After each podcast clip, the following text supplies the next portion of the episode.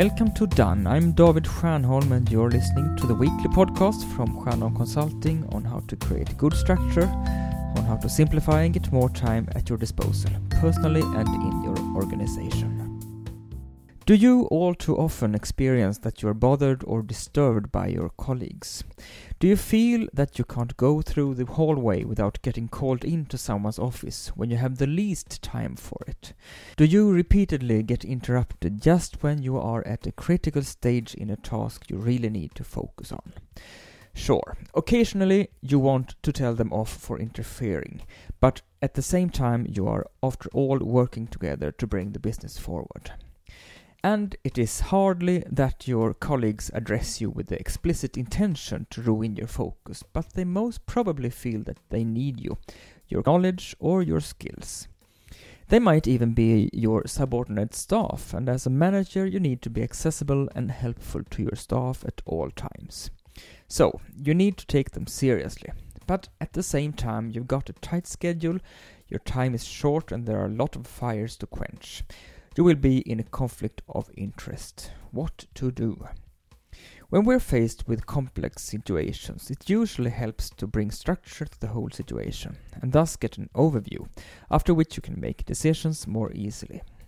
Let's say that there are three reasons why a colleague insists on getting your attention. Because she wants you to do something, because he wants to discuss something with you or ask something, or simply talk to you about something that has happened. If you have time left to do what is being requested, discuss or listen, then you obviously will. So, what we're going to focus on now are the situations when you don't have the time to spare, the times when you're busy doing other things. If the colleague wants you to do something, First, ask yourself if it really has to be you who should carry out this specific task. Can you teach your colleague how to do whatever thing he needs your help with? Can you spread your knowledge by giving her a general description of the steps you go through when doing the task? Sure, you might not have the time to conjure a tutorial or description right now, but you can do it for next time it's needed. It's probably neither the first nor the last time the colleague asks you for help with a specific task. Or maybe you can give your colleague the power or authority to carry out the tasks he needs your help with. Well, perhaps it really is you who should do the task at hand. First, ask yourself if it needs to be done right away. Is it urgent? If so, then you'll do it right away. If you have other things that have got a higher priority, then the task is not urgent. If it is not urgent, ask yourself if it's possible to perform the task very quickly, in less than two minutes. If so, and if you have two minutes to spare, do it right away. Then it'll be out of your mind and you can continue to carry out the things you need to do today. If you really don't have the time to do the task right away, it's a typical task for your to do list you will answer your colleague that I will definitely fix this, but right now I need to focus on a couple of other things. I take note of this and will get back to you. When do you need it? Write it down as a task on your to do list and view it as a to do task like any other.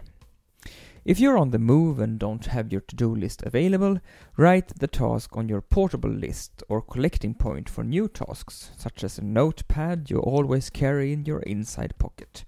As soon as you have your to-do list available, transfer the data from the note to the to-do list. If the colleague wants to discuss something with you, once again, consider if the issue is urgent or not, meaning if it strongly affects the business path towards achieving the vision. If that's the case, deal with the discussion immediately. Urgent things naturally have the highest priority amongst the things you have to do. If something else is more important, then that simply is more imperative and should be dealt with first. Is it about a non emergency, but still just a brief discussion? Talk the issue through right away, then both of you can take it from there. If the discussion demands more time, which you don't have right now, ask your colleague if it's possible for him to write down the issue in an email instead. When you receive the email, you handle it like any other email. You can add it as a to-do task to complete or respond to before your colleague at the very latest needs a reply.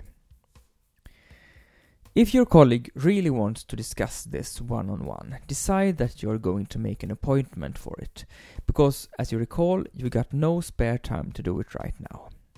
If it takes less than two minutes to arrange a meeting, do it right away. If it's more complicated, ask your colleague to schedule an appointment with you when you've got free space in your agenda.